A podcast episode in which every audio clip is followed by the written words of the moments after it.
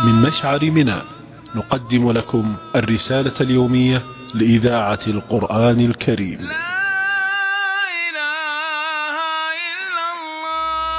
بسم الله الرحمن الرحيم.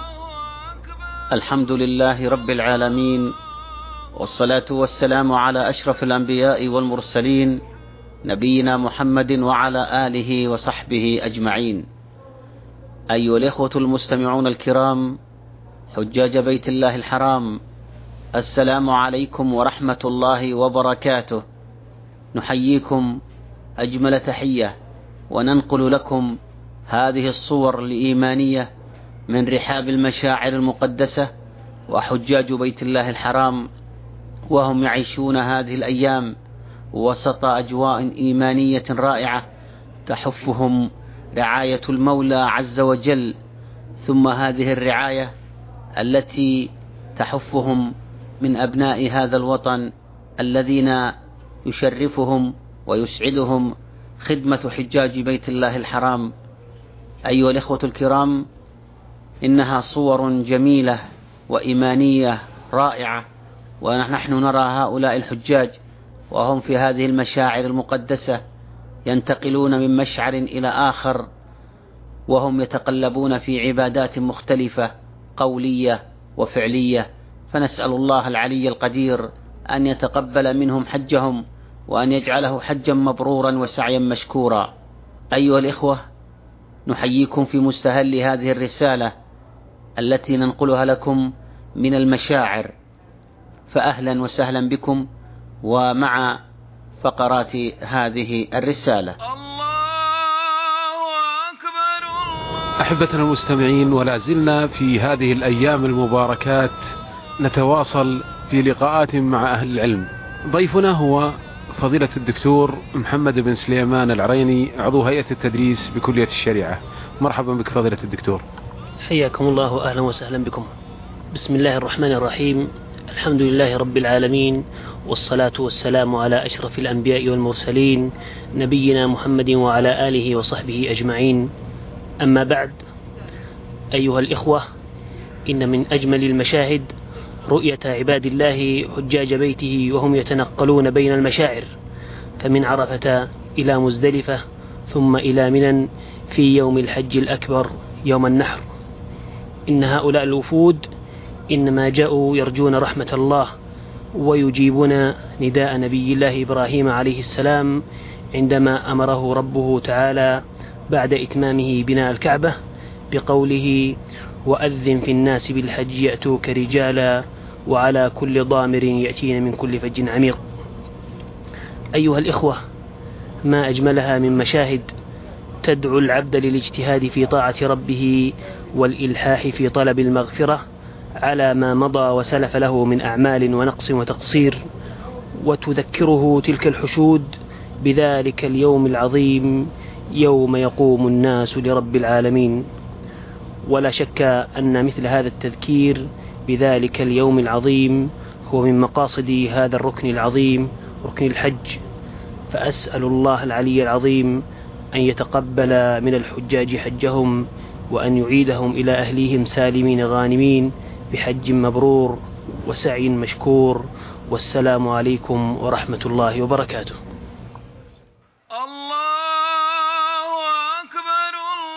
لا زلنا معكم أيها الأحبة ومع هذه الرسالة اليومية التي ننقلها لكم من المشاعر المقدسة. ونرحب بضيوفنا الكرام عبر هذه الرسالة. فضيلة الشيخ راشد بن عامر الغفيري المدرس بالمعهد العلمي بالرس. مرحبا بك فضيلة الشيخ. أهلا وسهلا ومرحبا. بسم الله الرحمن الرحيم. الحمد لله رب العالمين. وأصلي وأسلم على نبينا محمد وعلى آله وصحبه أجمعين. أما بعد حجاج بيت الله الحرام أيها الإخوة المستمعون السلام عليكم ورحمة الله وبركاته. هذا اليوم العظيم وهو يوم النحر الذي هو أعظم الأيام عند الله عز وجل.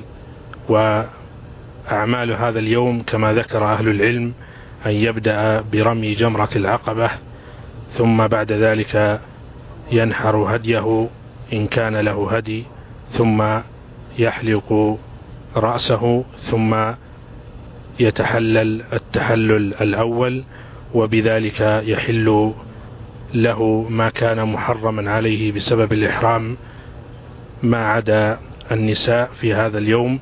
ثم بعد ذلك يلبس ثيابه ويتنظف ويتطيب ثم بعد ذلك آه، يذهب إلى بيت الله الحرام ويؤدي طواف الإفاضة وسعي الحج.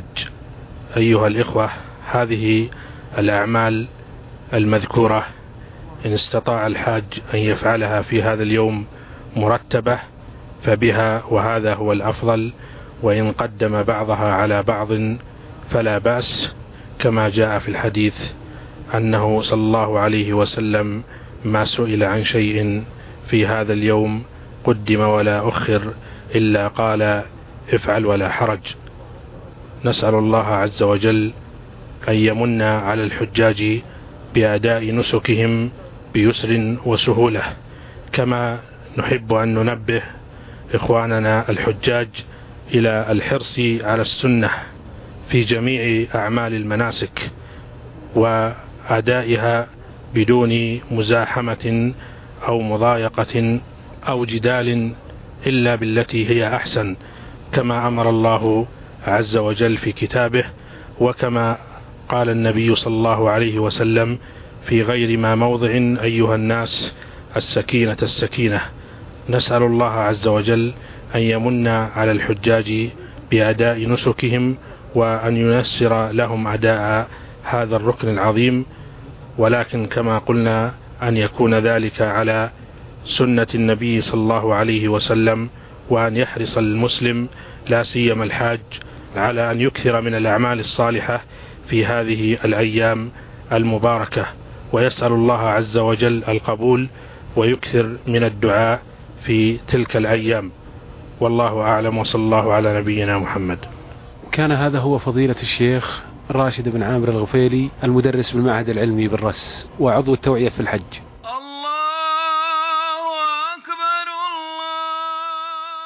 في هذه اللحظات المباركة يسرنا أن نلتقي فضيلة الدكتور إبراهيم بن عبد العزيز زيد مدير المركز الثقافي الإسلامي بمدريد سابقا عضو هيئة تدريس بكلية اللغة العربية جامعة الإمام. مرحبا بك فضيلة الدكتور. أهلا وسهلا ومرحبا بكم. بسم الله الرحمن الرحيم. آه، يسرني في هذه اللحظات أن آه، أشكر إذاعة القرآن الكريم على هذه الاستضافة أولا وأشكر وزارة الشؤون الإسلامية على أنشطتها العظيمة المباركة في هذا الموسم العظيم المبارك. نحن الآن بحمد الله أتممنا المناسك المتعلقة باليوم التاسع وهو يوم عرفة وقد وصلنا إلى منى آه، المباركة. في هذا اليوم المبارك يوم الحج الأكبر فنهنئ عموم المسلمين بهذا اليوم المبارك يوم العيد العاشر من شهر ذي الحجة حيث يجتمع ملايين المسلمين في هذا المكان المبارك. وعلى هذا الصعيد الطيب يضرعون إلى الله سبحانه وتعالى بقبول أعمالهم. وبالتوفيق لهم في الدارين في الدنيا والآخرة. في هذا اليوم المبارك يسرنا أن نبعث برسائل التهاني والتبريكات لعموم الأمة.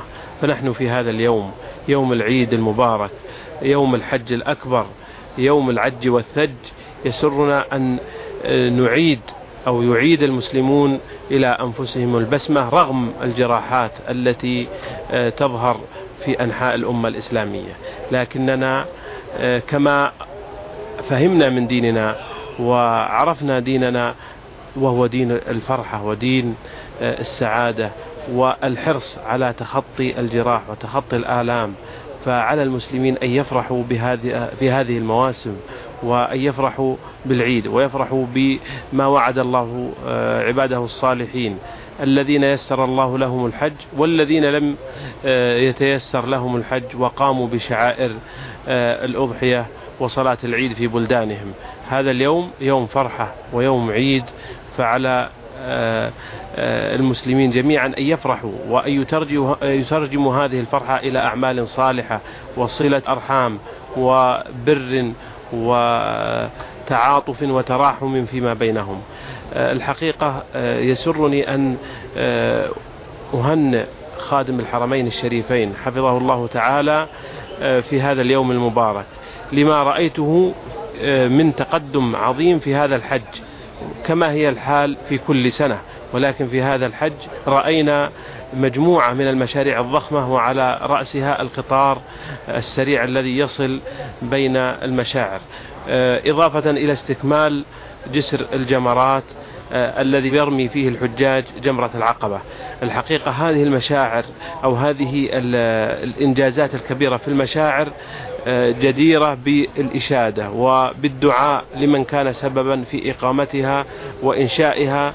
ونسأل الله سبحانه وتعالى أن يوفق خادم الحرمين الشريفين. وهذه الحكومة الرشيدة التي لا تألو جهدا في تسديد وتسهيل وتيسير كل أمور الحجاج في هذا الموسم المبارك. أشكر لكم آه، إخواني في إذاعة القرآن الكريم هذه الاستضافة وأسأل الله سبحانه وتعالى أن يقبل من الحجاج حجهم وأن يعيدهم إلى أوطانهم سالمين غانمين. والسلام عليكم ورحمة الله وبركاته. كان هذا هو فضيلة الدكتور إبراهيم بن عبد العزيز الزيد مدير المركز الثقافي الإسلامي بمدريد سابقا عضو هيئة التدريس بكلية اللغة العربية جامعة الإمام حاليا.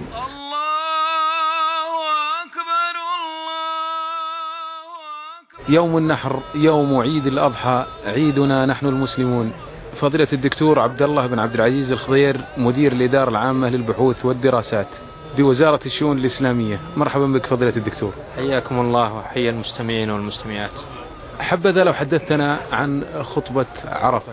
الحمد لله رب العالمين وأصلي وأسلم على عبد الله ورسوله وخليله نبينا محمد وعلى آله وأصحابه ومن تبعهم بإحسان إلى يوم الدين. أما بعد فقد استمعنا إلى خطبة الحج التي ألقاها سماحة مفتي عام المملكة العربية السعودية سماحة الشيخ عبد العزيز بن عبد الله آل الشيخ في مسجد نمرة بعرفة.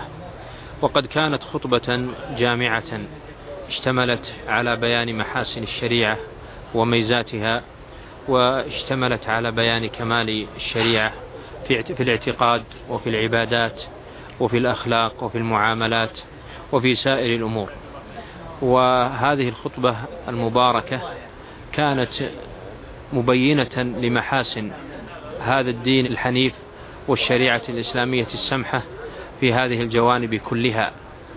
وحيث أشار سماحته إلى ميزات العقيدة الإسلامية في أصول الإيمان وألمح إلى موقف الإسلام من أنبياء الله ورسله عليهم الصلاة والسلام وأشار إلى تجريم من يستبيح الوقيعة في أنبياء الله ورسله عليهم الصلاة والسلام أو في أحد منهم وأشار إلى محاسن الإسلام في عباداته كما أشار أيضا إلى محاسن الإسلام في العبادات ونوه بمحاسن الإسلام في الحياة الزوجية الحياة الأسرية وحيث جاءت الشريعة ببيان ما لكل من الزوجين على الآخر من الحقوق والواجبات. وأمرت كل من الزوجين بإقامة هذه الحقوق ورعايتها لتكتمل الأسرة المسلمة وتنتظم وينتظم شملها وتكون قائمة على المودة والرحمة.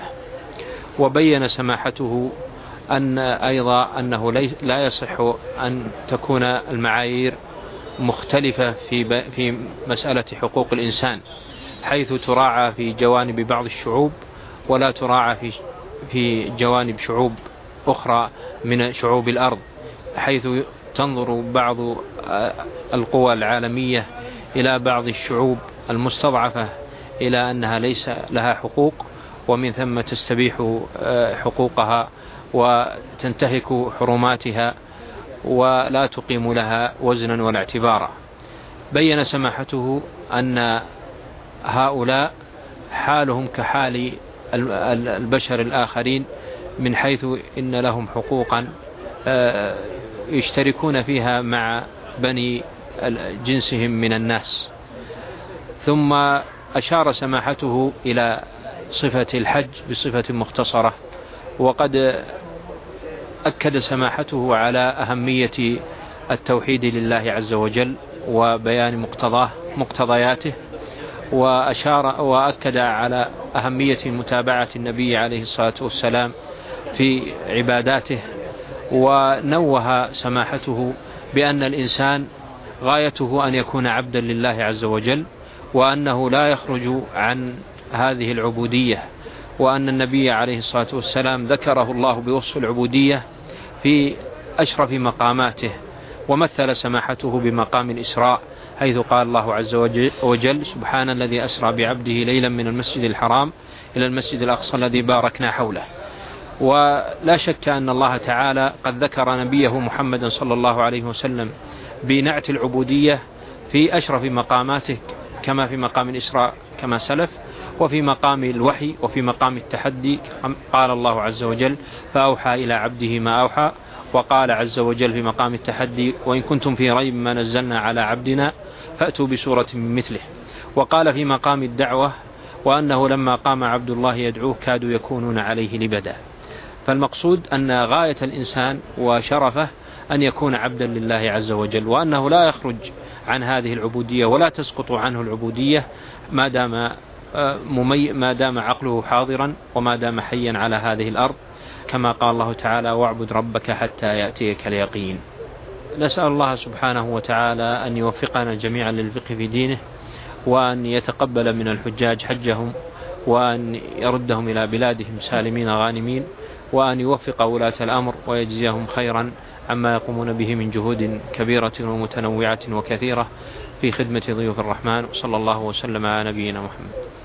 كان هذا هو فضيلة الدكتور عبد الله بن عبد العزيز الخضير مدير الإدارة العامة للبحوث والدراسات بوزارة الشؤون الإسلامية. فضيلة الدكتور أحمد بن صالح آل عبد السلام عضو التوعية في الحج عضو هيئة التدريس كلية الملك خالد العسكرية. مرحبا بك. أهلا بكم وبالإخوة المستمعين.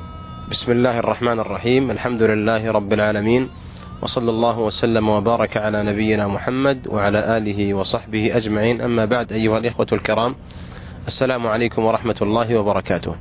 نحن في هذه الأيام المباركة الفاضلة أيام الحج نستشعر عبادة عظيمة من أهم العبادات التي أمر الله عز وجل بها عباده وهي قوله سبحانه وتعالى وقال ربكم ادعوني أستجب لكم. وإذا تأملنا لحال النبي صلى الله عليه وسلم الذي أمرنا الله باتباعه عندما قال لقد كان لكم في رسول الله أسوة حسنة. وعندما قال لأصحابه صلى الله عليه وسلم خذوا عني مناسككم. مثلا في صعيد عرفات بعد أن زالت الشمس ظل يدعو ربه سبحانه وتعالى إلى أن غربت الشمس دعاء طويلا. حتى جاء في بعض الروايات أن ناقته ملت من طول وقوفه عليها فمسك خطام الناقة بالشمال وأخذ يرفع يده حتى غربت الشمس من حرصه صلى الله عليه وسلم. كذلك في ليلة العيد في المشعر بعد أن صلى الصبح دعا الله سبحانه وتعالى دعاء طويلا حتى أسفر. كذلك في رمي الجمار في أيام التشريق في الحادي عشر والثاني عشر وكذلك الثالث عشر عند رمي الجمرة الصغرى وكذلك الوسطى. كذلك دعا دعاء طويلا كما جاء في الصحيح. كذلك دعا صلى الله عليه وسلم ربه عند الصفا والمروة عندما سعى. وهذا يدل على أهمية هذا الدعاء. وبهذه المناسبة فإنني أذكر إخواني بأدعية جامعة كان صلى الله عليه وسلم يحرص عليها كما جاء في السنن من حديث عائشة أن النبي صلى الله عليه وسلم كان يستحب جوامع الدعاء ويدع ما سوى ذلك. من ذلك ما جاء في الصحيحين من حديث أنس رضي الله تعالى عنه أن أكثر دعاء النبي صلى الله عليه وسلم ربنا آتنا في الدنيا حسنة وفي الآخرة حسنة وقنا عذاب النار. كذلك عندما قال له علي رضي الله عنه كما في الصحيح ادعو لي. فقال قل اللهم اهدني وسددني. كذلك من هذه الأدعية أن النبي صلى الله عليه وسلم كان يقول اللهم إني أسألك من الخير كله عاجله وآجله ما علمت منه وما لم أعلم. كذلك أن يدعو ربه ولإخوانه المسلمين. فإن من أسباب قبول الدعاء أيها الإخوة أن يدعو الولاة الأمر ولإخوانه كذلك. ولذلك جاء في الصحيح أن المسلم إذا دعا لأخيه بظهر الغيب عنده ملك موكل به يقول آمين ولك بمثل. فالمسلم يحرص على دعاء الله وكذلك يبدأ بالثناء عليه سبحانه وتعالى وبالصلاة على النبي صلى الله عليه وسلم وأن يكون حاضرا ويلح على الله سبحانه وتعالى في دعائه لربه. أسأل سبحانه وتعالى أن يوفقنا وإياكم وأن يتقبل دعاءنا وأن يغفر لنا ولوالدينا وأن يتقبل حجنا وأن يجعل حجنا مبرورا وسعينا مشكورا. إنه ولي ذلك والقادر عليه. وصلى الله وسلم وبارك على نبينا محمد وعلى آله وصحبه أجمعين. شكر الله لفضيلة الدكتور أحمد بن صالح آل عبد السلام عضو التوعية في الحج عضو هيئة تدريس كلية الملك خالد العسكرية. إلى هنا أيها الإخوة وهذه الصورة الحية نأتي إلى ختام هذه الرسالة. نقلناها لكم فتقبل الله من الحجاج حجهم وجعله حجا مبرورا وسعيا مشكورا. في الختام تحية من الزملاء عبد الله بن شويش شويش ومن محمد بن سعيد الشمري ومحدثكم خالد بن محمد الرميح نستودعكم الله. السلام عليكم ورحمة الله وبركاته. من مشعر منى نقدم لكم الرسالة اليومية لإذاعة القرآن الكريم.